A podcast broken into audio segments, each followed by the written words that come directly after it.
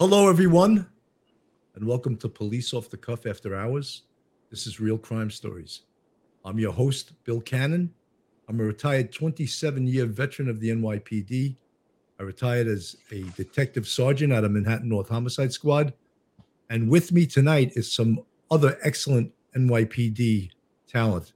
We have Detective over 20 years experience, Duty Ron from the from the Warrant Squad, and you guys all know his show. And we have Detective retired Detective Phil Grimaldi, a second grade detective, which means he's a good detective. He got paid sergeant's pay. He is um, he is a uh, second grade detective, but an outstanding, outstanding detective. And Phil is. I usually say that um, he's um, straight out of Brooklyn, but tonight he's not just straight out of Brooklyn. He's in Brooklyn. So Phil, I want to make sure you're safe because you're in Brooklyn. Are you at a one or two clip location? Depends on who's getting clipped, but yes, I am remote from Brooklyn. That's why you don't see my background. But uh, ready for the show, Bill. Ready for show. Thank you. All right, I want to make again. sure we have some police off the cuff operatives out there in case you need their help. You can just shout out, you know, and they'll be there in in seconds. There's know? always backup available, Philly. That's, That's right. it, baby. That's, That's right. it.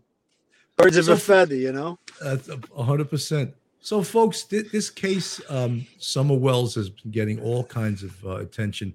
And I want to thank all of you folks from all over the world that have joined the Police Off the Cuff family. Uh, I see people from Scotland. I see people from um, Ireland. I see people from England, all over the world. I can't even name British Columbia. You know, I just want to thank you for joining the Police Off the Cuff family. And we're growing. This case has made us grow by leaps and bounds. And uh, I also want to thank Duty Ron, who's been quite instrumental in this. But this is a case that's quite, it's a tragic case right now because we have a missing five year old girl who was first reported missing on June 15th. And there hasn't been any real solid lead since then. But some of the, we got some, we have some problems as investigators in looking at this case. And there's some real, real inconsistencies in this case. And I just want to show, um, I'm going to show a short video because all of the information we're getting from this is really from the internet. And you can't really trust that information because it's secondhand, third hand, and it's not it's not accurate at all, you know. And and I know there's some questions that everyone's going to ask tonight, and we'll answer them to the best of our ability. But there's some big rumors out there, and we don't deal in rumors; we deal with fact. So you may get some rumors on some other channels, but unless we can verify it, we're not going to put it out there. I just want to play a, a short video about some of the um, social media backlash that they're getting on this case.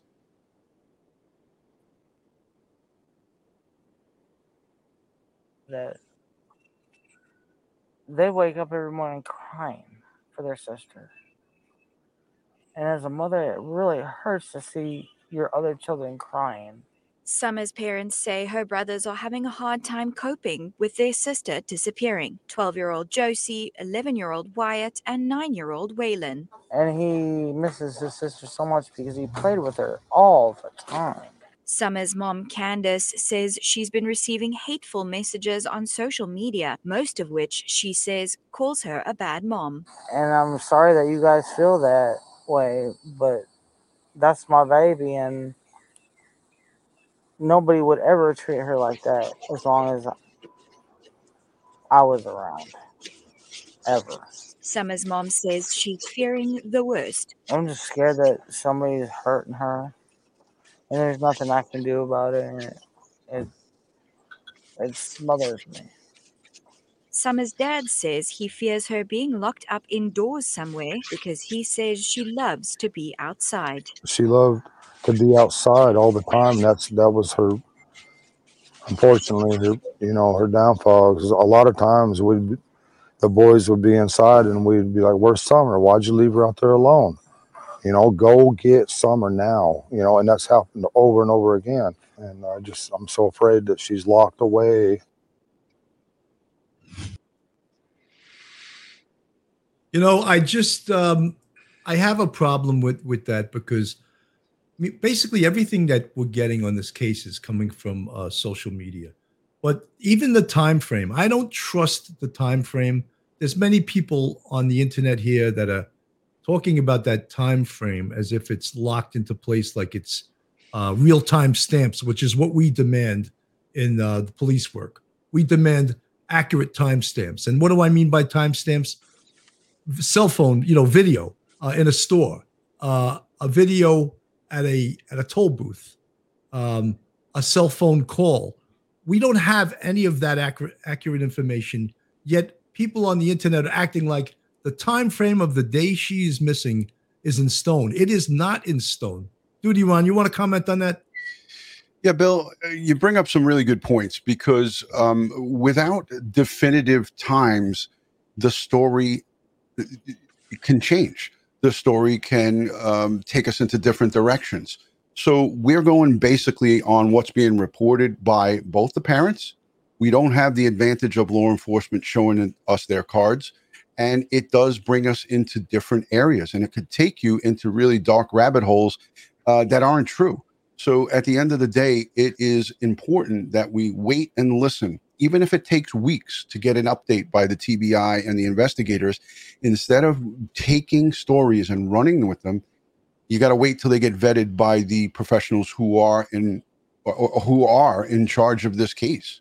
So uh, it, it is a dangerous situation to get into because you're looking at so many different areas, and it could keep you you know, it could keep you not focused on what's important. And what's important is finding Summer Wells and finding out what happened to her. 100%.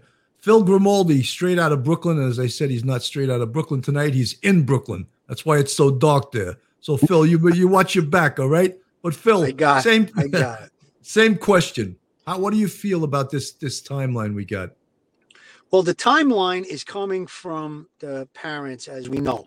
Now, we don't know what the detectives have uh, you know, uh, deciphered from those interviews. We talked about maybe uh, interviews of the brothers and friends, and then the people that they were uh, uh, running into along the way, the, the day that she disappeared. So the timeline that we're working with is basically from media reports and the internet. So we really don't know the exact timeline. However, I think I talked about this in one of the other shows that um, the integrity of the investigation by not leaking too much information this is where it comes into play. When you put out too much stuff the rumors just run wild. So the less you put out a lot of the rumors can be dispelled as you know just hearsay and stuff like that. But if you put out too much the rumors will just go berserk and they might lead to inaccurate inappropriate leads or tips and it make uh, make the uh, detectives that are investigating the case uh, go down a rabbit hole, just like Duty Ron said. So I think that that's very important in the case. But there was one thing that that woman said when you just showed that clip, the mom. She said uh, nobody would ever treat her that way if I was around. Now, what did she mean by that? That that I, I never saw that clip before. That was almost like a little bit of a red flag for me. How does she know how someone was treated? You know what I mean? So uh, she doesn't really know, and she made like, was that a slip of the tongue, or just she's assuming something uh, bad happened to her? Go ahead, Duty Ron. You seem like you wanted to say Yeah, something. yeah, I want to add something to it. I had my mic muted, but um, you know, it's it's a great point that you bring up, Phil. I've seen that clip several times, and I've questioned it on my own channel. Uh, this is a mom who claims that she just saw her daughter moments before she went missing. In her words, it was two minutes, but as we know, two minutes could sometimes mean ten or twenty minutes, depending on if you know the person. Sometimes, the, as she says, lose, loses track of time when she's having a good time. Um, but she supposedly saw her daughter just moments before she went missing. And Right. that statement, by her saying that statement, you know, if I was around, nobody would be doing this and this to her. It just contradicts her statement. Um, you know, and that's coming from, you know, uh, all three of us can agree on that. It's coming from a, a law enforcement and investigative standpoint. You know, Duty Ron, her first, her actual quote right from the video was time gets away from you when you're trying to enjoy yourself. This is after her daughter being missing. I mean, you know, something, I just think this, you know, when they call things Freudian slips, I think that, you know, wh- what you say matters. Hmm. And, you know, one of the things that I don't like about this whole investigation is that there's too many inaccuracies by Candace and by Don. And what that means to me or shows to me, it shows me guilt. It shows me that they're withholding information. They can't be that stupid that they're just making these mistakes. I mean, li- listen to that quote again. Time gets away from you when you're trying to enjoy yourself. This is a woman who just reported her five-year-old missing, and and and now she's been missing for more, you know, a month and and some days. You know, Right. Can I expand on that, Bill? Because Yeah, go know, ahead. Um, that particular Hey, this isn't the Duty Ron show. This is the police off the cuff, real crime stories. We're free on this show. Ah, excellent. Well, you're free. We're free on my show too. But at the end of the day, uh, the that that quote was her response to her her her differentiation of the time when she she was directly answering online folks that are were badgering her about when she said two minutes. My daughter went in the house, and two minutes later, she was gone. So she was saying that again. You made a great point. This is about her missing daughter but she also was saying that that time gets by at the watering uh, hole at the at the river you're there having a good time and uh, trying to have a good time when your mom is in the hospital and you're you're waiting to get prescription from Walgreens you know I, it- the whole thing like you said freudian slips freudian slips these are things that we as investigators home in on and the, these are things that we have to key in on because we really don't have access obviously as we say to the case file but yeah big time red flag for me You know, a Duty Ron. I just wanted to bring this up so I can slam the door shut on this. There's been reports on the internet that Don took off. We cannot verify that, so we're not even going to talk about that because unless we can verify that information, and then there was another rumor that they said they don't believe that uh, that um, Summer was was kidnapped. I don't know where that came from, other than internet rumors. So we're not going to address it as the truth. We're just going to address it as an internet rumor. Uh, Phil, what are your thoughts on that? Well, you made a point about inconsistent statements. Now, me as an investigator, when I interview people after an incident happened, let's say a shooting, I'll use a shooting as an example. Um, the first person I talked to says, Yeah, I heard seven shots. The person went down. The next person says, Well, I heard four or five shots. That's not a great inconsistency for somebody that's pretty close to the shooting, let's say. But now you're talking about she's changing timelines and she's saying it's two minutes and, and it could have been longer. I don't think that the inconsistencies that we're seeing are just possible inconsistencies. They sound like a little bit more than that to me. So, like I said, now if I'm the investigator on a case and I start to develop inconsistencies between the husband, the father, Don, and Candace, and then I would definitely ex- try to exploit those inconsistencies by re interviewing or going over it, and I'll get a firm interview from those people, no matter what it takes. You know what I mean? The minute that you get a, a- firm interview in the beginning, now you come up with con- inconsistencies because they're talking on social media, they're talking to the media in general, and now you call them back in and you say, "Listen, you told us this on the day that you reported this. Now you're stating something different." So you have to you have to drill down on those things as an investigator, 100%. But as far as minor inconsistencies whether uh, she said it was two minutes and it was 20 minutes i could i could live with those type of things. That that's okay because in a frantic moment you know you, you're not thinking clearly you're reporting your daughter missing she's five years old you can make a mistake like that. Maybe down the line the next day or after you, you go over the interview and you can hammer that out and get a better timeline as to what was the last time you saw the daughter. But these are just sound like to me that there are just a little too many of these inconsistencies. So I would definitely be calling her back in, calling Don back in. And with regard to the internet stuff, I've been perusing the internet. Obviously, when we're going to do a show, I try to do research, see if there's any developments. There's a lot of crazy things on there. There's people claiming that they were at a vigil and things were said. We don't know them to be true until the media or the TBI or the local police say any of these things. That's when we can put some substance to them.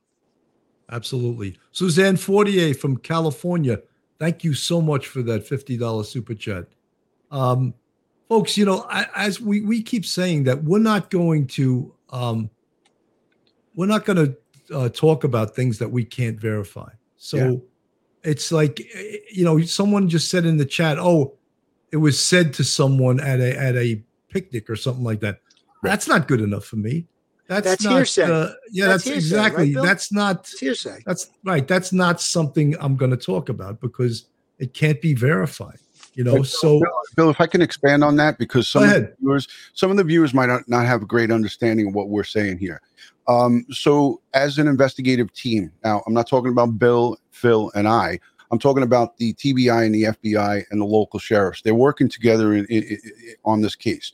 If that tip was to come into them by a secondary source, or if it was, if it did come into them by someone who heard it from their ears, from their own ears, heard Candace, Candace say it, then that's a good tip. That could be a good tip. If it's said by five different people and then passed down the way, and then someone calls up and says, Hey, I heard this, they're not going to be able to do anything with it. Um, I just want to let you know that $50 super chat was from um, from um, Canada. It wasn't from California. So it's $50. oh, yeah, I thought I thought it was from uh, Yeah, California. yeah, no, but but still, uh, it's always great to thank. And I want to just say, Angela Austin for the five dollar super chat. She sent a message in, and I want to answer it because it was a good question she asked. She said, uh, "Bill, Duty Ron, and guest uh, Phil, how do we know who reported the truck to the TBI and the FBI?" Um, I can tell you that personally, I heard on two separate, very reliable news sources, and now the news can sometimes get it right and sometimes not. So this is not concrete, but I have heard and read separate articles that that was that information was obtained from canvases after the you know like the day of or the day after she was reported missing it was a, can- a canvas door to door and it came from one of the neighbors they didn't say which neighbor they just said it came from a neighbor on um on the on the street there on one on uh, uh, ben hill road Ben You know, Hill. folks, uh, Duty Ron just used a police term. It's uh, common in investigation canvas.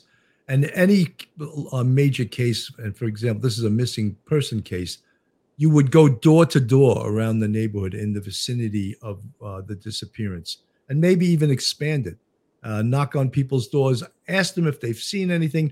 And that's probably where they got information on that red uh, Toyota pickup truck.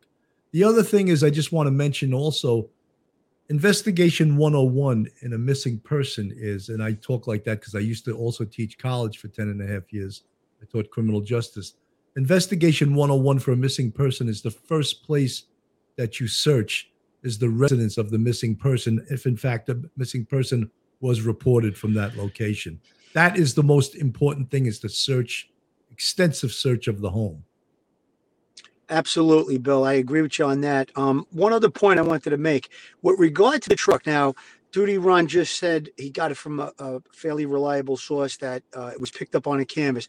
Maybe also uh, they would have maybe some video of this of this vehicle, you know, because they seem to be pretty exact on a Tacoma. So obviously, we don't have privilege to the case folder. Uh, Duty Ron made a good point. It's not 100% concrete because it is the media, and sometimes they get it right, sometimes they get it wrong. But if it was uh, picked up on a canvas, um, I'm sure uh, the person would say, I saw the truck at this location, maybe at this time. Then they would probably go to a local. Uh, there has to be cameras somewhere in there. I know it's a rough terrain and it's uh, very, uh, it's a lot of wilderness there, but there has to be cameras somewhere around. And, you know, if they find this person, maybe they had a legitimate reason for being in the area maybe they saw something. And i think it's very important if they narrow down and find we talked about the lawman searches in previous episodes. So if they find this person i think that would be uh, definitely one of the things that they'd have to follow up. And as far as canvases we've used that word. And you know like um, we talked about uh, the locations that they were at just prior to her being reported missing earlier that day. Bill and I on the on, on the show on Friday said, you know, we would send detectives or investigators would go back and canvass the hospital, the Walgreens, the convenience store, the watering hole, wherever it was, to try and find people that can say, yes, I saw her. She was in the car. She was with those people. And Bill, one other thing I wanted to bring up. I don't know if you had planned on bringing it up uh, during the episode. The picture of her sleeping in the back of the car. There it is. I wondered why, after we did the, the podcast the other day on Friday, why did they take that picture? Was there a reason to take that picture? Was it that, oh, look, she's sleeping, how cute? Or was it they were trying to produce a timeline to show that she was still alive and with them for something that was going to happen to Ferris. Now that's really, you know, uh, conjecture, but why did they take that picture? I would definitely be asking. You know, Phil, this know- was actually uh, this was a video. They'd actually Oh, taken a video, yes. And Okay. this still that you're looking at right now on the screen uh, is reproduced from a video. And for folks that haven't tuned in uh, before or have heard the conjecture on this, many people across the web were saying that she's dead. And to slam the door shut on that, uh, Duty Ron brought in uh, Barbara Butcher, who was the chief of staff of the New York City Office of the Chief Medical Examiner, who has been to over 680 murder scenes and has attended over 2,000 autopsies. She looked at that picture and dissected it for us and said she would bet 100% that she was alive during that picture. Bill, I want to add to that too. Um, you know, this is a prime example of um, how people's hearts get into this case. You know, we're all parents. We're all, you know, there's moms, there's dads out there. So people want to just believe what they're hearing on uh, Facebook. So a lot of these fake, a lot of this stuff came from Facebook and, and online internet stuff. Listen, at the end of the day, I take Barbara Butcher, in someone's professional opinion, a hundred million times over than some person on Facebook. Now, I'm not saying everybody on Facebook is spewing toxic rumors and falsehoods, but a lot of it. And and, and, you know, if we can't all get together as adults and agree on something that's true, uh, then there's something wrong. But at the end of the day, like you said, I my, the focus for this channel, Police Off the Cuff, uh, and real crime stories and Duty Ron, Crime Time with Duty Ron, is to bring the police perspective in a very layman's way so you can understand it. So a lot of times we try not to use these police terms and these police terminologies so you guys can understand it. But at the end of the day, either you could listen to someone who knows what they're doing. Listen, I, Barbara Butcher is in that business. We're not. She knows what it looks like when you're looking at photographs of a dead human, whether it's a child, an adult, or anything in between. So I was so satisfied by her, and I gave her a, a two day period to analyze that photo. I sent it to her um, from the TikTok video. I took a me and Josh got the high resolution picture for her. It wasn't touched up. It wasn't um, you know doctored up to make her look like she had bruising. It was the actual photo from the screenshot. So um, if, you know folks want to not believe the uh, the professionals that come in, that's their prerogative. But I know that a good overwhelming majority listen to you, Bill, listen to Phil, listen to myself and others that are on here from the police side and say, you know what, I'd rather get this information than have my head spinning. Debbie Graby from South Africa. Wow, thank you so much for the $35 super chat. She has a question with no body slash eyewitnesses. What else could authorities look for? Possibly her remains still on the property despite dog search. You know, we, we spoke in great deal the other day about some of the investigative resources that are available to law Billy, enforcement. Billy, could I just interrupt for one minute? I just want to add one thing to what Duty Sure. Run was just saying. Now, the shows that we've been doing, Police Off the Cuff, Duty Ron, uh, the, the fact that all three of us could have looked at that photo and we've seen hundreds of dead bodies and came to the conclusion and been okay with it. I would have been satisfied with that, that that was not a deceased child, that that was a child who's alive. But you went the extra step and you got an expert, and the expert determined that, in her opinion, who's seen how many autopsies you said, uh, hundreds of them, that the child was alive. So that's the difference between these podcasts and maybe many other podcasts. You know, uh, I, what point were you making, Bill? No, I was making a point of some of the uh, investigative resources that can be used. I mean, they don't just give up like right now. We talked about the lawman search, which checks all through uh, DMV databases for Toyota, red Toyota trucks that are in this vicinity here.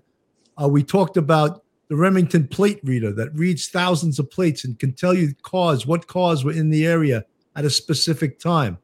Uh, we're talking about uh, Mike Fabosi, who came on and s- spoke about geofencing, which is very complicated, and I don't want to get deeply into it now, but just just understand that it can actually track and pick up all electronic devices that were being utilized at a specific time and a specific place. And that is an unbelievable investigative tool. Do I know whether TBI and the FBI are in fact using that now? I don't know that, but I'm just talking about some of the investigative resources that can be used in addition old fashioned police work, interview and interrogation of people that are arrested, interview and interrogation of parolees, of probationers that are in the community.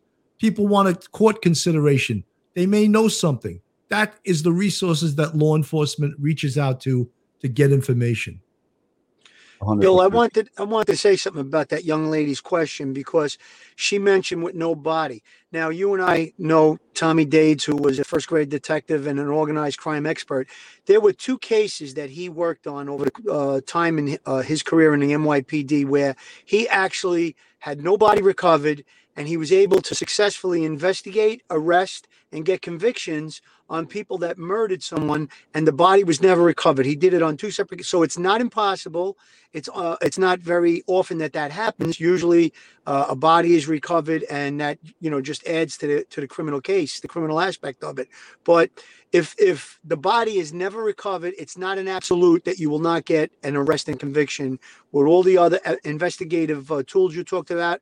And then if you have uh, forensic evidence that may be recovered, uh, blood evidence, different things like that, where you'll have no other conclusion but the fact that that person is no longer alive and you know you have the people that are responsible for it and it can be you know it's probably difficult for a jury at that point but uh it has happened and it can happen You know, one of the things I, I've been known to say, and I, I, I'm guilty of repeating myself quite a bit, and is that circumstantial evidence can be very extremely strong evidence as long as there's lots of it. If there's lots of circumstantial evidence, means circumstantial evidence, the definition is what inferences may be drawn from. So that is sort of the criminal justice definition of it for which inferences can be drawn. So if you have tons and tons of circumstantial evidence, that you know piled high may be enough to charge someone. And, and Phil, and you're 100% correct. Many people think that have never worked in uh, criminal justice field or in law enforcement that if there's no body, there's no prosecution, and that's not true. We've seen that uh, occur, and prosecutors have gotten convictions in, in New York State numerous times, and I'm sure in other states also. Duty, Ron, you're shaking your head. Go, go ahead, buddy. Yeah, no, no. There's there's plenty of cases where um, prosecutors can bring forward uh, successful uh, criminal, you know, success, successful cases without the body. We have right now going on, and we're going to be covering it on my channel on Duty Ron. Uh, Barry Morphew. Uh, he stands accused of murder in the first degree, uh, unlawful disposal of a human body, and a slew of other charges, including voter fraud. Um, you know, again, circumstantial evidence when it's piled up high and deep and it's strong, you can you could still bring that case forward. And at the end of the day, the questions that are coming through in the chat and in the comment section are all very good questions. But some of the questions, um, even if answered, would not bring an arrest in the Summer Wells case, like questioning about you know where do people buy milk and you know uh, all these things about this people have spent hours and hours countless hours questioning that photo that you just showed. Um, other aspects of the case they released a 911 call made by i believe um, uh, some um, summer's mom uh, recently. Candace. yeah candace. I i'm not gonna you know i haven't listened to it yet i'm not gonna comment on it but you know most of the time these 911 calls you know they do give us information but investigators look at certain pieces of that call that we, we um, the, I'm talking to the audience, the folks of, you know, regular civilians would not try to pick up on certain things that they talk about that they'll look at. And I wouldn't talk about it here in the chat. But at the at the same time, some of the 911 calls could provide nothing. They could, you know, be just, uh, you know, a, a frantic call or a calm call. I would imagine her call, and I haven't even heard it, is probably something somewhat calm because everything that we've seen, and this is something that I hope you'll talk about, Bill. I heard you speak about this in the past. The demeanor of both mom and dad is not, just going to talk about it does not uh, reflect what a loving and caring parents would express at a time of such urgency. Um, they just struck me, and I listened to Don first. He struck me as so suspect because of the the way he was. His demeanor to me was not that of someone who is freaking out over their their five year old daughter missing. Um, it- there was no urgency, and there was nothing that they were putting forward that would indicate that there was any urgency to finding her. You know, Duty Ron, I, I'm glad you uh, touched upon that. And I, I wanted to sort of cover some new things because we covered that on the last two or three shows about their demeanor, about the look, Don Wells is what we all know in, in New York City, and we would call him, and I'm going to call him what he is. He's a career criminal. All Mm. right. And I know a lot of people that in the chat, they don't like when we refer to him in that. In fact, some woman objected to the fact that we said he was arrested in October for domestic violence. Oh, she dropped the charges. That doesn't erase what he did. He still was outside drunk, and you know she was screwing out, screwing around with somebody. Then maybe a normal person would say, you know, maybe this isn't a good wife if she's screwing around when I'm gone. You know, and he's in a car drunk and he has a gun. And the folks in the chat are saying, "Oh my God, but he wasn't arrested. She dropped the charges. He's a criminal, this guy. All right. And I don't care what his church says or what any of the folks around him say. He's got a, you know, again, I'll quote the great John Jay professor. There it know, is. I was just going to say that. that, that, that quote of past conduct is very indicative of future conduct. You know, how you acted in the past. Yes, or we can forgive you if you totally turn over a new leaf. But guess what? You you put that on your slate. You put that on your record. And turning to God doesn't erase your criminal history, folks. Hey, Well, every criminal in prison good turns to. God. Every Right. single one of them, you know? Right. I just want to mention there's someone in the chat, free thinker, Debs. Thank you for the 1999 uh, super chat. Also, she says, and I this is echoing the frustration of everyone. It's time for the kid gloves to come off and pressure applied on this family. This treading lightly and playing nice is not working. It's only my opinion, but enough is enough. Love you guys and appreciate you. I just want to mention one thing. Look, law enforcement wants to have enough before they bring them back in. Except I, you know, I would want to bring her back in now, to tell you the truth. I think she's ready to. Uh, it's time. It's time. yeah, it's time to bring her back in because sometimes you wait too long and you miss the opportunity. And get, get him in the I- box. yes, put her in the box, and you know you got to confront her with all these inconsistencies. There, And- there's a list of of uh, inconsistencies they could come up with, and um, you know, there's there's uh, probably stuff that we don't know. And um, th- with regard to that last comment that we were talking about, that someone commented, they said uh, they they objected to the criminal history of uh, the husband being brought up. That was 100% relative to this investigation because it it speaks to domestic violence. Uh, he was drunk. Uh, there was a fight. He had a gun. So it's 100% relevant. I, if it was 50 50, I would say, okay, maybe, but it was 100% relevant. And you have to, uh, you have to ask about that, bring it up, talk about it, and it has to be part of the investigation. Uh, one other thing about uh, no body, there's a case that's going on currently in Connecticut. I believe the woman's name, the victim's name was Jennifer Dulos. I think that's what it was. And her husband was actually charged. Him and him and his girlfriend were charged with uh, covering up a crime. They weren't charged with the actual murder because the body hadn't been, been, been recovered. Dulos. What what is it? Is the the perpetrator was Fotis Dulos, and he right, killed right, right. He killed Jennifer Dulos, and they were ready to to up the murder charge even without the body, and he wound up committing suicide. But I believe there's still charges uh, pending against the girlfriend. So that's just an example of a case where there's no body found, and they were still able to do an investigation, produce enough evidence, and come up with charges. I want to circle back to quick. I didn't mean to cut you off, Bill. I'm sorry about that. It's okay. It was it was about this domestic violence arrest in uh, October of 2020. What I noticed too, and to me was something that's uh, all of these domestic violence abusers. Uh, we see this happen quite a bit, where the spouse or girlfriend drops the charges, and a lot of times they drop it in fear. And I thought it was clear and, and, and concise of what Don Wells said. He said on national television or his local news that we had a misunderstanding. It was all a misunderstanding. Yeah. Drunk in the car in his driveway with a fi- loaded firearm. Um, and she made a statement on her DIR that she was in fear for her life and her children's life. Those are clear statements right there.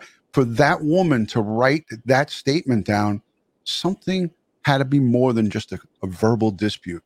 He had to have made a statement like, I am going to kill you. You know, it, it had to have been because she wouldn't have done that. And a judge signed the order of protection And I don't think he thought it was a misunderstanding because judges that sign order protections usually are very stringent about what the, the facts of the case are before they sign an order of protection. That's how it is in New York. I'm sure it's the same way there. So I think that's a great point, Ron. Yeah. Dr. Dr. Debo Cherry, thank you so much for the $20 super chat and for the compliment. Thank you for your help. Excellent work. We need you guys. You know, we're coming from a law enforcement perspective. My, I've gone to hundreds of homicide scenes. I've supervised hundreds of missing person cases, special categories, hundreds of robberies. I was in the detective bureau for 16 years out of my 27. I worked six and a half years plain clothes, anti crime in the city. So I have a pretty solid background, and, and I taught criminal justice for 10 and a half years and criminal investigation at the NYPD Police Academy for six years uh, while I was still working the streets in homicide. Phil Grimaldi, same thing 21 years, 60 squad, all kinds of homicide cases. He was also a plainclothes guy. He's also a um, recipient of the Combat Cross.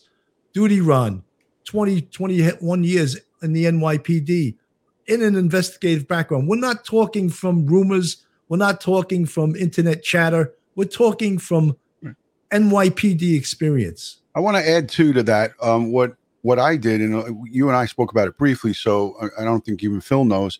I worked in the parole NYPD Joint Task Force. So what we were involved with is interviewing and interrogating parolees that were released after committing heinous crimes and released early uh, in, into society. And we would go and we would interview them and interrogate them once they violated their release of parole. And we would get them in the box, as you say, Bill, every Wednesday down at the parole office on Girolamo Street, downtown Brooklyn. And um, so I've conducted hundreds, maybe even thousands of interviews with parolees. Some of the worst of the worst, guys like that are, you know, repeat offenders, uh, career criminals. Uh, so I've seen it all, and they're always I didn't do it. This is not. It's all their fault. It's not my fault. This this happened because of them. Right. And I saw the same thing with Donald Wells. I saw him, uh, just like the hundreds of others that I've interviewed in the past, make excuses for his behavior. Now, you know, we're looking at five-year-old Summer Wells, who has, as her mother said, she's just gone. Yeah. Like Orrin and Orson West over in California they said when in the house, out of the house, they're gone. Two babies. The whole thing stinks. Stinks. Do you want, know- do you you want to what, hold that? Hold that. Hold that thought. We got to go to a quick uh, commercial. Go ahead. We'll be. We'll come back with this, folks. Any of you folks out there in the chat uh, looking to move to a nice, warm climate, a beautiful state? Carol Waters is a realtor. She sells real estate down in Myrtle Beach, South Carolina. She was a former 20 year bartender at the Fitzpatrick Hotel in New York City. Her husband, Rob Mahan, was an NYPD police officer who rolled over to the fire department. And after he retired, they moved down to Myrtle Beach, South Carolina, and they're a great team selling real estate down there in the Million Dollar Sales Club. So if you're interested in moving down to Myrtle Beach, give Carol Waters a call, 914 261 6681, or you can email her at carolwatersellsmb at gmail.com. Joe Murray, attorney at law. Joe is a terrific trial attorney as well as a victim's advocate. He's also a former member of the NYPD. He's a terrific attorney, and if you find yourself in need of legal consultation, you can get Joe at jmurray-law.com. That's jmurray-law.com. His email is joe at jmurray-law.com. Cell phone, I'm sorry, telephone 646 838 1702. 646 838 1702. Joe Murray, attorney at law. Excellent. I just Joe. wanted to make one last point about what we were just talking about with regard to being in the box. Being in the box is an interview room with a subject or a perpetrator that may have committed something as uh, simple as a, a street robbery or a heinous murder. Now, I've been in the box hundreds of times doing interviews. There was probably only maybe two or three times where I say I was in the box with the devil. Now, I was uh, in- involved in an investigation. A police officer was killed, and it turned out that the people who were responsible had killed four or five people. I, I said they were serial killers, so to speak. They, they got that moniker because they killed people for absolutely no reason. Now, when I was in the room with that perpetrator, I looked at him, he looked at me, and I knew I was in the room with the devil. And his partner was also what I call the devil. And I've had other cases where some people were just so cold and callous about how they just took someone's life and killed them that the only way you can explain it is it was the devil. Now, there are other times where a fight breaks out and things happen or a robbery gone bad. And that person, you know, they might be showing remorse or they're trying to protect themselves and they lie. But I'm telling you, till you've been in the box doing an interview, you can't make the statements that us three are making. And especially when you've been in the box with the devil. Deborah Sharp asks So, do you think 33 days is way too long to not come down on Candace and Don? When would you have come down on the parents? Deborah, there is no uh, specific time frame, but when you have inconsistencies in statements, when you have outrageous statements like, "Oh, someone kidnapped her," I hope she's not in some basement. Oh, you know, uh, I don't think she's alive. I mean, those are outrageous statements to me. And you know, there's an old expression by Shakespeare: uh, "You doth protesteth too much," and there's a lot of truth to that. You know, and when someone presents that negativity and that almost like they're predicting this is what happened, maybe they know a little more than they're predicting. Absolutely. And you know, Bill, um, I, I got to say that, you know, Phil, you made a great point of we have seen the worst of the worst. Evil, you know, most folks, they don't ever want to come face to face with somebody like the some of the folks that we've dealt with. And uh, we bring it forward to you from a police perspective for a couple of different reasons. Number one, for an educational uh, purpose. If you're following true crime cases like this, wouldn't you prefer to follow them from the, the standpoint of how the investigation goes instead of just guessing or having somebody who's sitting there Googling articles and talking to you about that? We're going to give it to you how it goes. And I think that's what's one of the greatest parts about police off the cuff.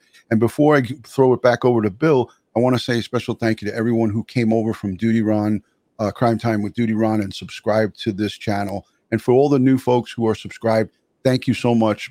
Police off the cuff, cuff, believe me, these guys um, have such great um, knowledge and experience. You won't go wrong here.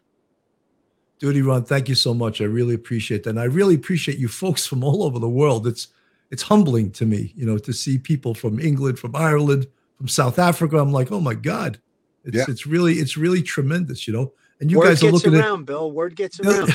They're looking at Phil Grimaldi from Brooklyn. With his, he's got two clips on him tonight, just in case, my, you know. My I fan can, club in Switzerland. I can tell you this: twelve hundred people aren't just you know looking at it for for this or yours, your face, Bill, or, or well, a lot of people like Phil too. You know, he's uh, they like they like they like that uh, Joe Pesci look. You know, he's got that.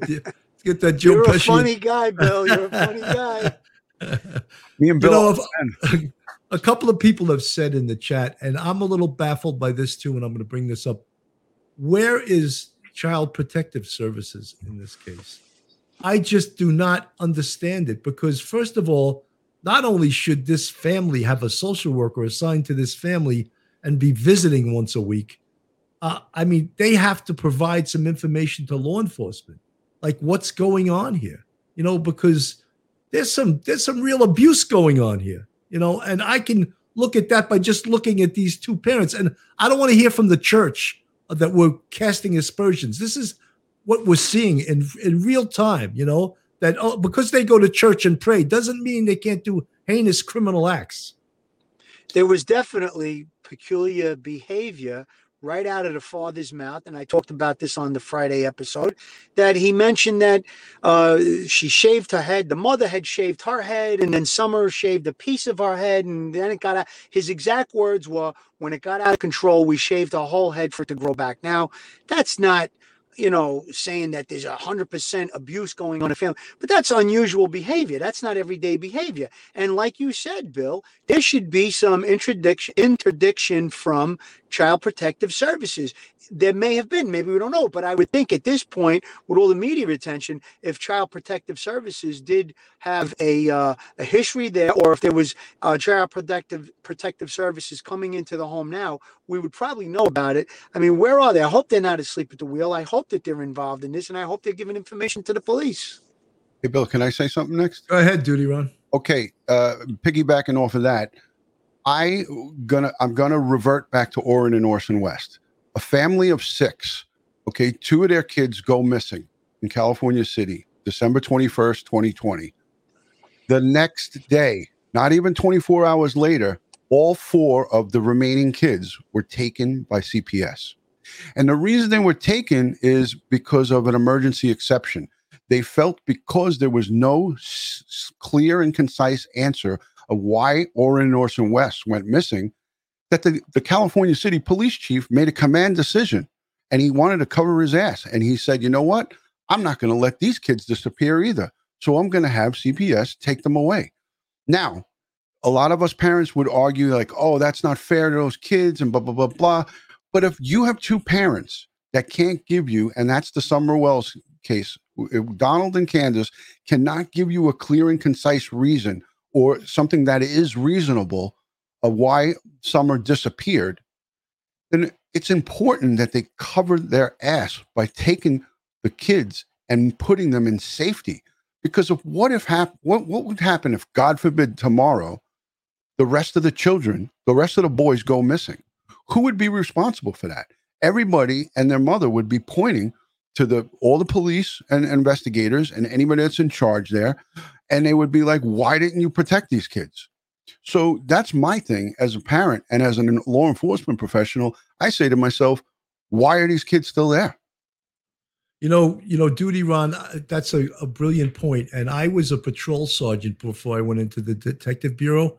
And the wording, the, the the verbiage being used is if you believe that there's imminent danger that the child can be, you know, hurt or seriously injured, then you have the authority as a law enforcement officer to remove the kids. And that could be articulated here 100%. One hundred percent. I I mean, if I was a patrol sergeant, would have responded to that house, and, and seeing these two, I would have removed those kids. Absolutely. And you know, I know I'm we're going to get a, a shitstorm on social media about that. I don't care. I've removed kids. You know, I've removed lots of kids in New York City. I open the refrigerator. There's nothing in there but, but Budweiser. You know, there's no there's no food for the kids. The, the house is a pigsty. You know, I, I'm going to remove the kids. You know, let, let me clarify. It's not a removal to remove the kids to be mean. It's a removal to just figure out what happened and what's going on and not to let and it's not to take the kids and separate them from their parents. You know, a lot of times kids could be removed and put with another family member. Now, it doesn't seem like this family has a strong family uh, background. It doesn't seem like there's loving aunts and uncles because I don't see any of them really coming out of anywhere. Um, so again, it is a bad. It's a matter of safety for the for the remaining children, and it's a matter of liability because law enforcement is taxed with protecting and serving the public, and these kids, in my eyes, are in a, some level of danger at this point because of uh, the stability of the, these two and the way that they're talking. You have Don Wells on his Facebook. I reviewed it before we went live tonight, talking about Satan, talking about all kinds of crazy, outlandish stuff. And for me, that's uh, you know that's that's a major red flag. That's not a that's not a father that's stable in my eyes. Making conversation like that, you should be making like conversation like, "Hey, help me freaking find my daughter. She's out there. Could somebody help me?" You know, you know, duty Ron, I I mean, I couldn't agree with you more. And I, as I said, as a patrol sergeant, if I would have responded to that scene, those those three boys were the hell out of there. I'll tell you that right now. You know, Hundred percent. What do you feel Uh, about that, Phil? Well, I actually uh, dropped out of the chat there. I had a little technical difficulty, but I think I got the gist of what you guys are talking about. Whether or not the uh, other children, I mean, Child Protective Services, 100% absolutely should have interviewed them, asked about the behavior. One specific thing would have been the shaving in the head, anything to do with Summer or themselves, uh, you know, how they were being treated. And I drilled down on the first episode that we did about this that the grandmother should be spoken to. And how do you feel? That you know uh, the way the children were being raised, about how Summer was being raised, how she was being treated. I- I'm sure that there's uh, you know uh, a lot of different things that could be done. uh, immediate family members can be spoken to. Uh, neighbors can be spoken to, friends. So uh, you made a great point that in that other case that uh, they took away the children the next day. Immediately. Yeah. That should, say again. They did it as soon as the dust settled in the morning. we yeah, went there and they took them. Yeah, I mean, I don't know if there's interdiction by uh, Child Protective Services or not, but there definitely should be. Yeah. You know, I have it on the screen, folks. Uh, don't forget if you haven't, subscribe to our YouTube. Uh, hit the subscribe button. Give us the uh, the up the up sign. Leave a comment. Let The us know. up. Yeah, let us know where you're from. You can also follow us on Facebook or visit our website, policeoffthecuff.com. You know, one of the things I want to move to now, and to me, this is the meat and potatoes of this case. And I'm going to make a comment, and I'm not trying to be controversial. I'm not trying to criticize anyone in this case at all because I we 100% support the police. We don't know all the ins and outs of the case. That they they have lots of information that's not released, so we have no right to critique their work. But what I'm going to say is, I don't believe, and you know, this may be putting it out there a little bit. I don't believe that Summer was ever brought back to that house. I, I, gotta say, uh, Bill, I, I think that there might be something to what you're saying. I mean, what we know, uh, obviously, we said it numerous times. We don't have uh, access to the to the case folder, intimate knowledge of the case, but it, it almost seems that there was something that went wrong somewhere, and they came up with that story. That's what it seems like to me. You know, uh, Phil, that's that's just a hunch, and that could be that could be dismissed by the interview by the three boys.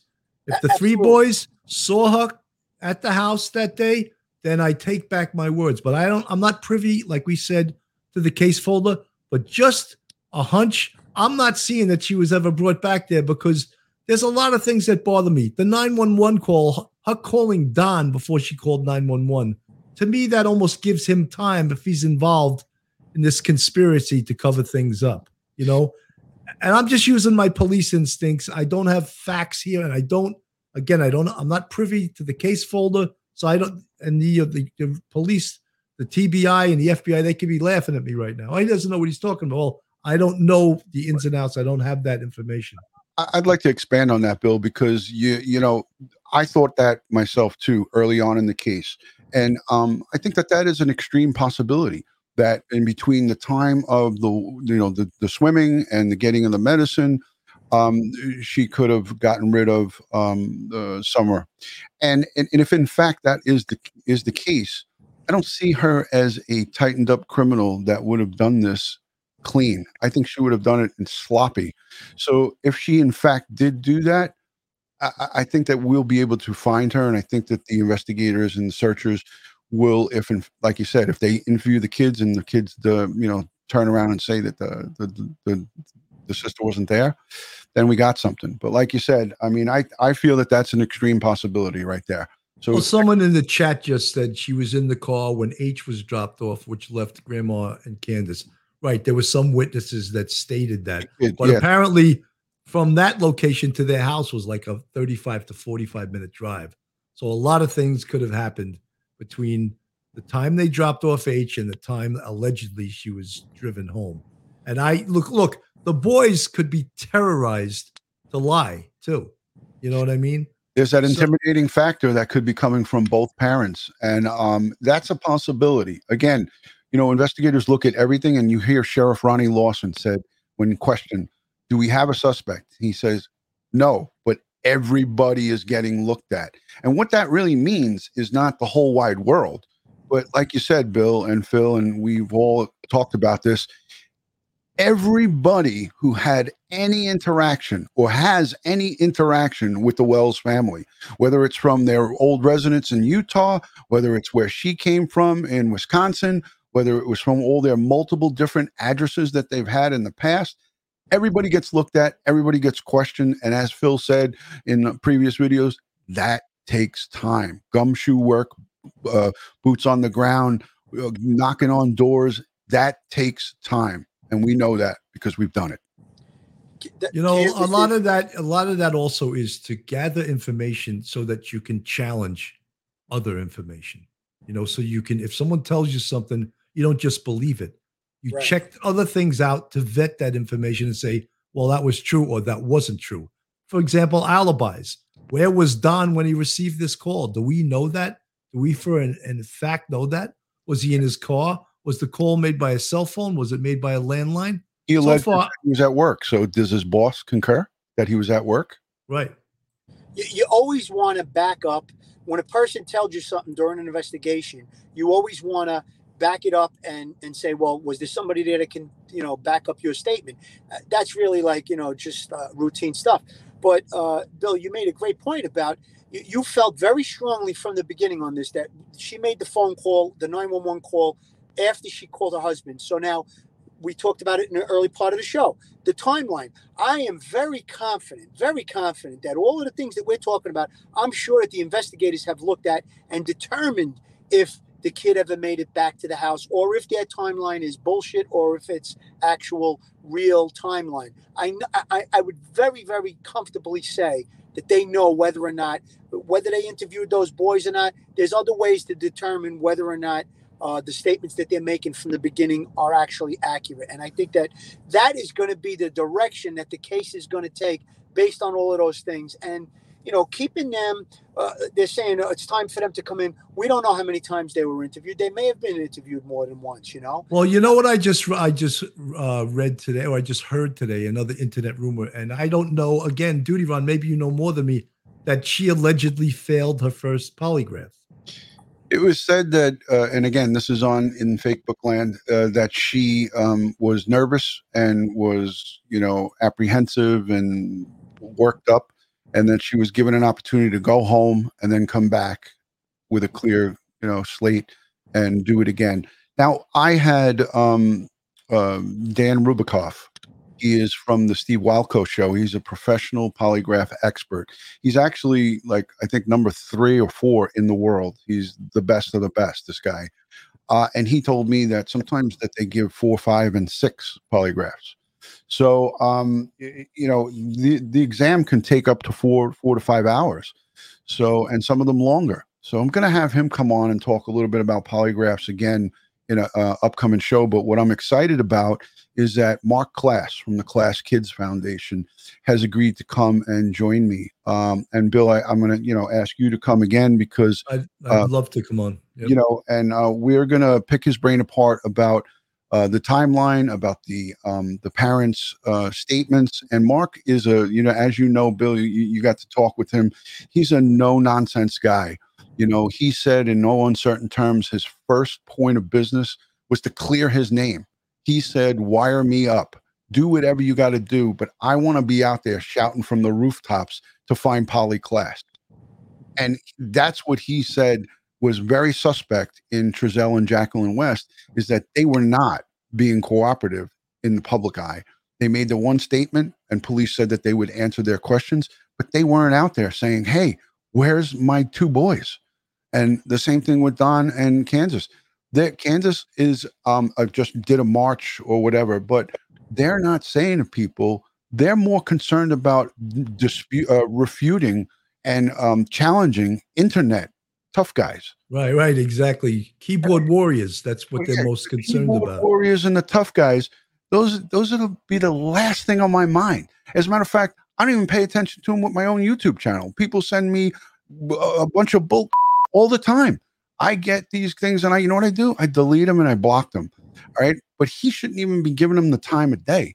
At the end of the day he should be concerned with what's most important what's at the forefront a Bill, five-year-old girl missing Bill, I want to make a point about uh, polygraphs. I did have some experience with polygraphs from the job. And then when I retired, I was in the private investigation business and I shared an office with a polygraph uh, expert. And uh, you talked about, uh, Ron, you talked about that there was a, a, a period of time in between. She showed up, she was nervous, she was freaking out, she went home. If she would have taken tranquilizers, uh, any you know prescription drug, that would definitely uh, cloud the results of the polygraph. Now, polygraphs that that the guy in my office gave, he would do the test a minimum of three times, Right. and you know sometimes uh, the third time would be the best result because, like you explained, someone's a little nervous. You get them to calm down. It takes a little time. Polygraph doesn't happen in, in five minutes. So, with her being allowed to leave and then come back now. In law enforcement, they wouldn't they wouldn't do that. They'd say, "You're here for the polygraph. You want to calm down, you know, have a cup of coffee or, or a Mhm. glass of water. That's fine." But they wouldn't allow the person to leave. So now she could have left. And I'm not saying that this happened. I don't know. We don't even know if the polygraph actually ever did happen. But when a polygraph is given by law enforcement, that has substance in my book. I know that there were a lot of polygraph people when I was in the private sector doing private investigation with different attorneys, and they wouldn't do a, a law enforcement polygraph when they had a uh, a client that was obviously guilty, but they would do a private polygraph, and then if the person passed, say, "Well, they passed the polygraph that was given in my office. Not good enough in my book." Right. Polygraph given by law enforcement is the only thing that holds weight with me personally, and I You was know, on Phil, both I- sides of the fence. I, I just want to mention something about um, basically how good the NYPD is at interview and interrogation. When they needed people to interview the prisoners at Guantanamo Bay in Cuba, guess who they brought there? That's right. NYPD, NYPD detectives. That is right? a great point. They didn't, I was you know, they- that assignment myself. Well, it just it shows, and it's a great you know little star to put on your bulletin board. Yay, we were at Guantanamo Bay interviewing terrorists that's right. because because let me just uh, talk a bit about interview and interrogation. It's a skill acquired over time, and on the NYPD, unlike a lot of other jobs, you know they don't just send you to school. You learn on the job from doing hundreds and thousands, and not just interrogations. Interviews are very important. Just getting soliciting information from people is a skill that gets better and better over time, and you can be taught some of the greatest interviewers and interrogators share their skills with new detectives when they come into the squad. That's what's so unique about the NYPD. I have to Superstar. to what you said, Bill. The interview part, very, very important that you build that skill because a lot of times there could be witnesses that saw things, not involved in the actual crime, but they're a witness, but they're reluctant to come forward because they're worried if there's going to be retaliation. So a good investigator or a good interviewer can put them at ease, make them feel comfortable, and get that necessary information out of them and get them to come forward and give the information. You know, it's not it's not something that you learn from a book or, or an instructor can teach you it's something that's acquired for sure, Bill, and I agree with you there. and and much of it is instinctive that you can feel certain things and if i learned anything from law enforcement or from life in general is always always always trust your instincts and go with what your instincts are telling you to do Duty Ron i could see i just jawed something in your head you want to talk Yeah, yeah. I mean, to piggyback off of what you're saying as well, I debriefed every warrant uh, arrest that I made, every warrant return that I made, and the reason I did that, most of the guys in the in the in the warrant squad didn't do it, is I learned from when I did my past investigation before coming into warrants when I worked with parole and we did the debriefings and uh, interview and interrogation.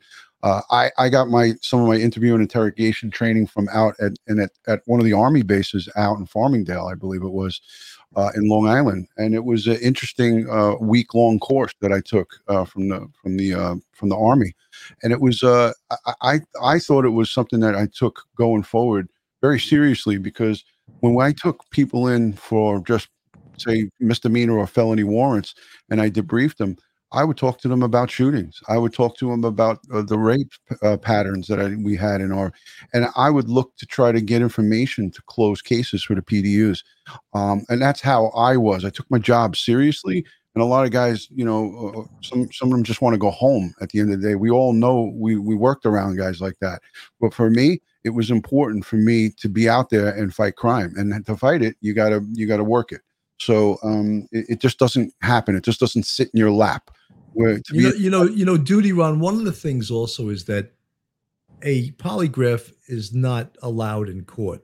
So No. really, it's a tool Tool. that shakes up an interviewee when they can tell them you failed with flying colors. Right. Now, I'm going to show you where you were lying. But you know something, a good interviewer, a good interrogator can get that out of a, a defendant also. It doesn't. Without that's- a, I, I I almost never saw a polygraph used on the NYPD. I've never seen them used. I can't remember when it was ever used, you know, and you know, so I, I don't know if it was a tool There, that there were times when it was used in, in Brooklyn South. I worked in Brooklyn South. Um, we would use it with witnesses to a homicide we would polygraph them to see if they were believable. Because a lot of times, you know, witnesses maybe uh, they could be uh, close to the person that was involved. So that's where I saw it used uh, a lot of times with witnesses. We would bring a, a, witness down to the district attorney's office. They would be put uh, to an interview by the district attorney assigned to the homicide case. And then if they didn't believe them or they weren't sure, just to be, I mean, they're pointing the finger at somebody. I'm not talking about somebody that, yeah, I heard gunshots. They saw the actual murder. That's why we would use the polygraph to say, all right, we can believe them. They passed the polygraph. Let's go out and arrest this individual. You know, obviously with other evidence as well. So that, that's where it say, a lot for me. But what we could say in this case, uh, we don't know if Don or Candace was polygraph because we're going based on what other people are telling us. The law enforcement who are running the case, they have not confirmed or denied that.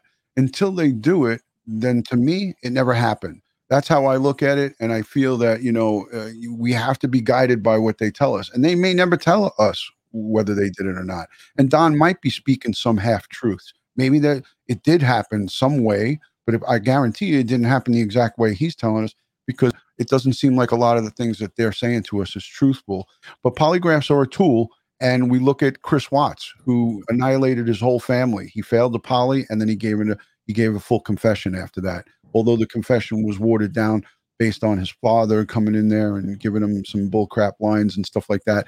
But he finally came clean, but it was right after a poly. So um, they work, you know, they work, and uh, I think they work good. 5P, thank you so much for the $20 super chat.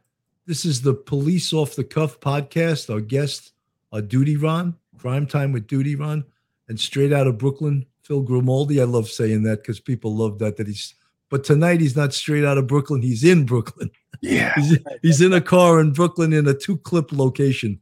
And for you you folks that are really gun buffs, I know it's magazine. He's in a two magazine location. But we're gonna look out for Phil on the street there. And a, and a bulletproof vest. That's right.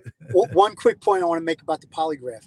Now we don't know if they were actually given a polygraph, but the fact if they even asked, you'll get a reaction and if I was the investigator in a case and I sat either one of them down and said, okay, we got your statement. We'd like to give you a polygraph just to see if uh, the statements you're giving are truthful and it would eliminate you as a suspect. Right there, you'd have a tremendous uh, response. Either you're going to get one of two things. You're going to get, yeah, no problem. Let's do it right now. I want to find my daughter. Or you're going to get, well, I don't know. Can I speak to my attorney? If that happens, it puts you in a direction. It gives you further uh, ammunition to go at the person. So whether or not they were asked, we don't know. But I would love to be in a room if either one of them was asked, just to see their reaction. Can Can I make a comment of uh, Love Wins puts in the chat? No disrespect, gentlemen. It's not admissible in court as evidence. We've never said that. And if you were listening, you I just said that. yeah, I mean, it's just so. This is what makes it ridiculous: is that somebody like that, and I'm not uh, specifically dogging you, Love Wins, or whoever you are, Love Wins. Uh, I want to read the rest of it. It's not admissible in court at a trial. It doesn't pass the scientific check of authenticity. I'd say from I'd say no from the standpoint of the citizen and former journalist. Listen, we respect what your opinion is, but at the end of the day, none of us here on the panel said that it's admissible in court. We said it's a tool, T O O L, a tool used to get a confession that is admissible in court. And I also made the point that if you go for a polygraph and you ingest a tranquilizer or some type of narcotics or an intoxicant, alcohol or or drugs, you will definitely be able to pass the polygraph. And that's the reasons why it's not admissible in court, which we stressed and we said tonight and we've said it before. So, I mean, that, that comment, yeah, you're right. 100% you're right. But you don't need to, uh, like, to dog us that we're, we're bringing it up because it is an investigative tool. And just the fact that you ask the question and you get a response that means that means something to me. Whatever 007ism based on your collective experience any idea what may have happened to summer? You know we're not uh, in the prediction business. I don't think the fact that she's been missing this long is obviously not a very good sign. The fact that we're not seeing um, closure yet is not a good sign but I do not at all want to criticize the police because I know they're working as hard as they can and they have a lot of things that we don't know about. I have, you know, something I think it's time to bring Kansas Candace back in though. I will say that. It's time to bring Don back in too. And uh I don't care about polygraphs. I think it's time to sit them down in separate rooms and uh, have a candid conversation with them. And, and that that's routine, just to to clear up inconsistencies or uh, you said this, but publicly you said that. I mean, I don't think there's anything wrong with that. We're not we're not saying anybody's a suspect here when you're talking about bringing them back in to be interviewed. You're trying to clear up an inconsistency or, or get more information. You know, uh, other information could have been developed that maybe they forgot. Maybe uh, a neighbor said, "Oh, I saw that. We'll use the red pickup." I saw it, and then you can call them back in and say, "Well, your neighbor said that they saw the red pickup drive by. Did it drive by your house? Did you see?" It? You know, I don't right. think there's anything wrong with that. We're not saying anybody's a suspect, but your investigative instincts, Bill, I think are 100% correct. And based on all the things that we spoke about, she should be uh, definitely re-interviewed. Uh, and, and, what's great, and what's great about social media, uh, it, what works to uh, law enforcement's advantage, is when potentials, when people that are in the in the pecking order of investigations, um, start making comments and making random statements on social media, that is all ammo to use in an investigation. I'm not saying here in this case, but I'm saying in any case. Uh, so the more that someone rambles on and talks, the more reason why you want to get them back in and question them again. No, 100%. You know, and the other thing is in duty Ron, you and I discussed this the other day, is that as they're taking their time with this investigation, being methodical and not being reckless, some of the scientific evidence we hope is coming back in. Process. We hope we hope cell site information is coming back in. We t- we talked about you know the lawman search. Some of all of that stuff takes time. It's not like TV. You call up and they say, "Oh yeah, we got all your information for you." Yeah. Some of this stuff t- uh, takes a month or six weeks to get. You know, it's not like TV that easy button. You press the easy Stavros button. walks in the room and hands it to you. you know? Yeah, right. Yeah, they have it in ten minutes, or they say, "Oh, the police commissioner wants it." Oh, yeah, well, tell the police commissioner he can wait. You know, none of that stuff is true, like they show on Law and Order and stuff. But so some, hopefully, some of the evidence will be starting to to come in, the evidence that they need, and that's what you need to challenge people with. Okay, when people are challenged with the truth against lies, that's when they crumble in the box. Absolutely. We've seen it time and time again. And, uh, you know, any good investigator, any good interview and interrogator knows every question and every answer leads you into a different area, you know, and uh, it's really, it, it, it's, it's time. It's time to get them back in. I agree. You know, Duty Ron, we spoke about this earlier, but people are saying it again in the chat. Uh, it's going around the internet that Don has left, but we cannot confirm that. We, you know, it, like you say, it's on fake book. That makes it true. you know, it's on fake book that does absolutely does not make it true. We don't know if he's around. We don't know where the heck the guy is. Exactly. But uh, exactly. so we my can't. opinion, I think that's a bad rumor. It sounds like nonsense to me. It's just my opinion uh, people just running wild with with. Uh, right. But you know, also, also, what people don't don't realize is that unless you're under arrest, you're fair. To, you're, you're free to go wherever you want to go. I'm not saying that they they shouldn't have eyes on the guy and they shouldn't let him leave the country. But um, if he wants to go to Texas or to Arkansas or wherever he wants to go, uh, I don't think that there's any legal ground for them to say, "Hey, you got to stay here." It just does. It's not a good look if your daughter's missing and you're traveling to a different state or if you're going on a uh, you know a party somewhere and you're going and yucking it up, then you know that's that's unacceptable. But there's nothing to stop. You know, law enforcement can't tell them, hey, you're not you're not free to leave your you know your your your hometown. So I, I don't I don't. There's nothing criminal about it. You know. So in, in other cases that I've seen, sometimes if a person is is they're, they're considered a person of interest and they're going to be a perpetrator or they're going to be arrested. And we're building the case we're building and we get word that this person may be we call it skying up leaving. Then maybe you can hold them on some uh, minor charge and then uh, you know you, you're waiting for cell phone evidence you're waiting for blood evidence whatever it is and that happens sometimes but like you said he's free to come and go as he pleases and i think it's all nonsense that he took off to that sounds like baloney to me yeah i wouldn't put too much time into that yeah. Yeah. No, it's uh, you know. So as we were saying, putting the you know putting the touches on this case, collecting the evidence. That's why TBI and the FBI and the local police, they're taking their time. And I know you know, cross your T's and dot your I's. You want to do that in every investigation. So then when you do pull the trigger, it's the gun's to go off, you know, and you don't, you're not standing there with empty threats, but you have enough. You have pro- you have probable cause, which is what is needed to make an arrest. We got hundreds of great questions in the comments. I've taken the time since I'm not doing this live stream and I'm a guest. I'm looking at so many of them, and I want to just say thank you to everybody who's given, uh, who's sending out comments. But if, if we just answered comments, we wouldn't be able to get out uh, the information that we want to get out.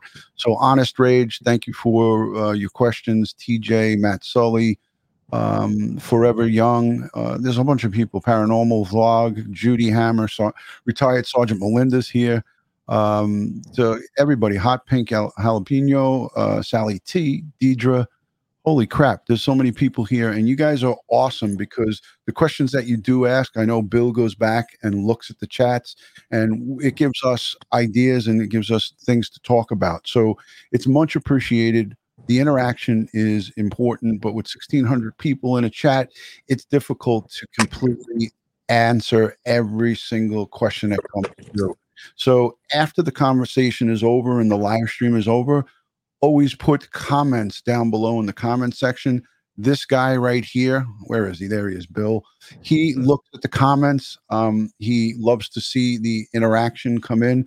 So that's the beauty of youtube. If you don't get your answer to your comments in the live chat you could leave it down below and police off the cuff will be reviewing in, the, in the days to come. It takes some time but always, always, we welcome the interaction in the comment section as long as it's respectful and it's not disparaging to any of the um, subjects or guests. It's always welcome. And, and another point, real quick on that, we also welcome the challenging questions. We're not afraid of anybody's question. If, if the questions, there were a lot of great questions that led us into conversation about uh, investigative techniques or what we thought in our opinions. But when somebody made something that we thought was ridiculous, we we addressed it and we, we said the truth. When, when the guy made the comment about uh, the polygraph, we restated what he, we had already said. So the, the questions and the comments, it's a big part of this podcast. Uh, and we're all for it. And if you challenge us, we're ready for the challenge. We are inve- investigators that are experienced, and uh, we give opinion and we give expert knowledge to the podcast. So keep them coming. You know, one just one other thing I, I wanted to say, and um, I'm humbled by how many people were in this chat, and I just want to, you know, provide some expert commentary with my uh, two compadres here. But one of the things I would also like to readily admit to, uh, and which Barbara Butcher did the other day, is that we make mistakes and we're not always correct. That's we're right. just we're just basing our analysis on our experience, our education, and you know taking a, a, a deep dive into this and a look at it. But can we be wrong? Sure, we could be wrong. You know, and and I keep mentioning, and as does Duty Ron, we're not privy to the the case folder, and we don't know all the little ins and outs of the information that they've gotten and the information they checked and the information they vetted and found out to be false. So if we knew all of that, I would speak as in more absolutes, but I'm not going to speak in an absolute when I don't absolutely know. Yeah, and well said, Bill. And Lily Rose uh, sends in a five dollar super chat, and she says, "Are kids given polygraphs?" I asked two of my guests that in some of my shows on Duty Ron uh, Crime Time, uh, it depends on the age, and it also you need um, uh, parental uh, parental permission. So uh, that varies, and I'm going to have, like I said, in the coming days, a polygraph expert. He does the criminal polys, and he does uh, employment and everything in between. But he's conducted, I think he told me, over 5,500 polygraphs in his time.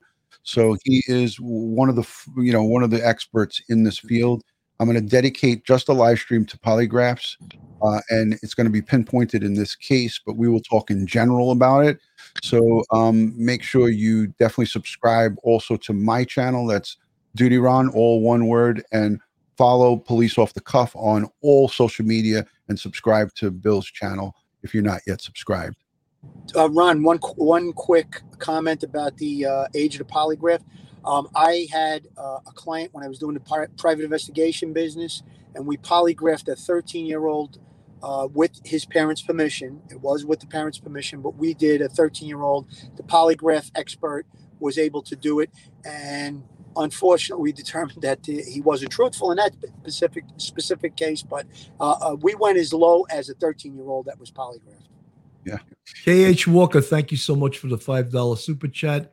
And you, you said why not tape off house and yard as a crime scene? Well, they haven't 100% determined that it in fact is a crime scene. If, Right. it, if and when that comes to that, they will do that. Someone else just asked me, how is home security camera footage gathered and reviewed by law enforcement? I can just tell you by NYPD, we have a unit called the Technical Assistance Response Unit.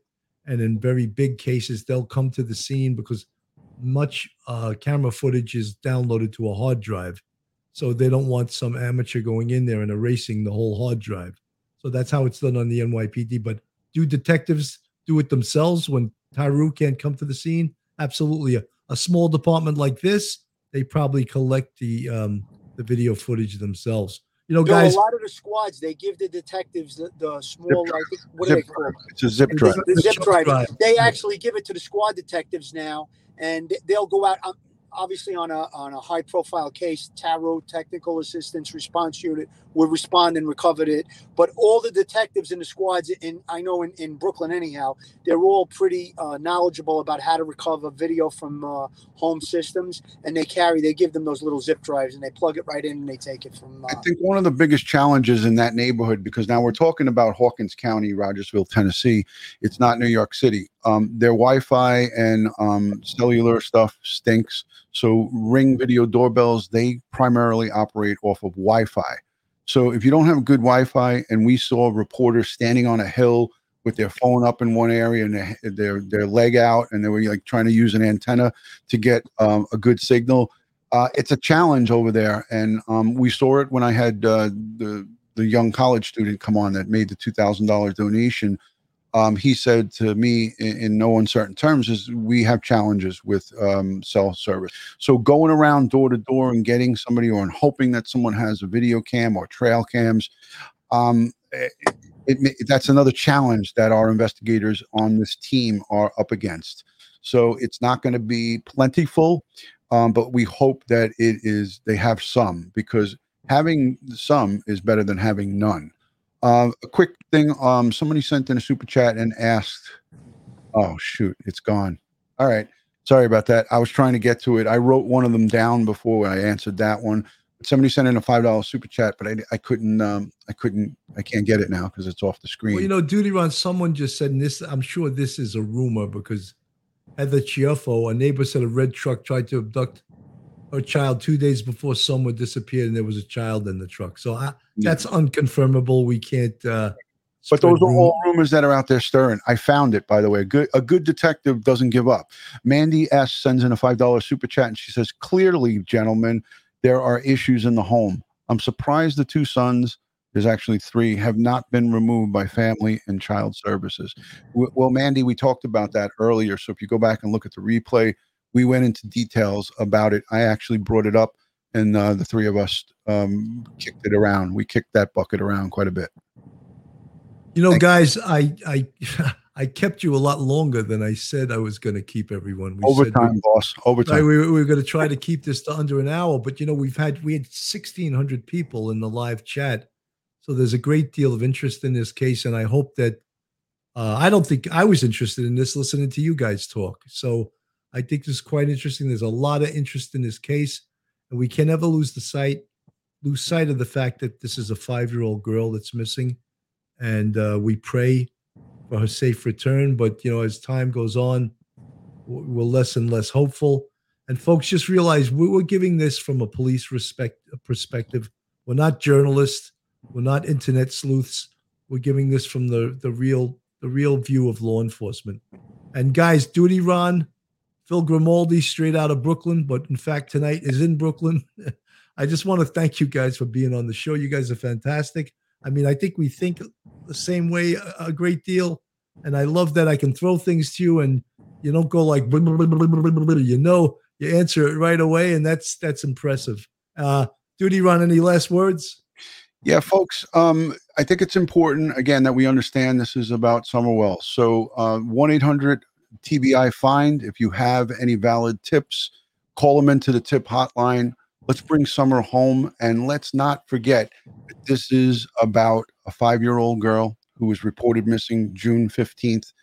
Uh, it, it, it is what is clear and concise is that we have a situation that is not uh, set in stone. Timelines are shady. Things are uh, g- going to change on this case. Pay attention to what your law enforcement tells you. I'm looking forward to the next presser. And they said that they weren't going to do another press conference unless there was a significant change.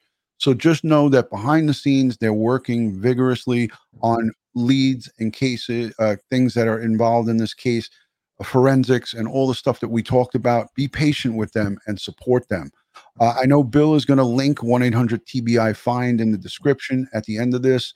And if you see something, say something, please. Phil, you got any last words? Yes, absolutely. There's an old saying that you got to crack a few eggs to make an omelet. And what I am going to uh, uh, relate that to is this if during the investigation, if I was on this case and I upset some people by asking them hard questions, so be it. There's a five year old child that's missing for over a month now. Okay. So if I have to piss off a few people and, and I'm not going to get a Christmas card from them this year, so be it. That's okay. Uh, the bottom line is let's work for the victim. Let's find this little girl. Let's find out what happened. Let's hold whoever it is accountable. And I think the three of us would have made a great team in uh, in the in the NYPD. Sure. I object. Thank you so much for the 499 super sticker. My name is Bill Cannon, retired NYPD sergeant uh, with Duty Ron, and uh, Phil Grimaldi, two retired NYPD detectives. This is Police Off the Cuff After Hours, Real Crime Stories. I just want to thank all you folks that have subscribed to Police Off the Cuff. I thank you so much. And it's great to see people from all over the world in the chat. It's it's very humbling. So on behalf of uh, Police Off the Cuff, Bill Cannon, I'm signing off right now. Good night, everyone. Good night. Stay safe, everybody.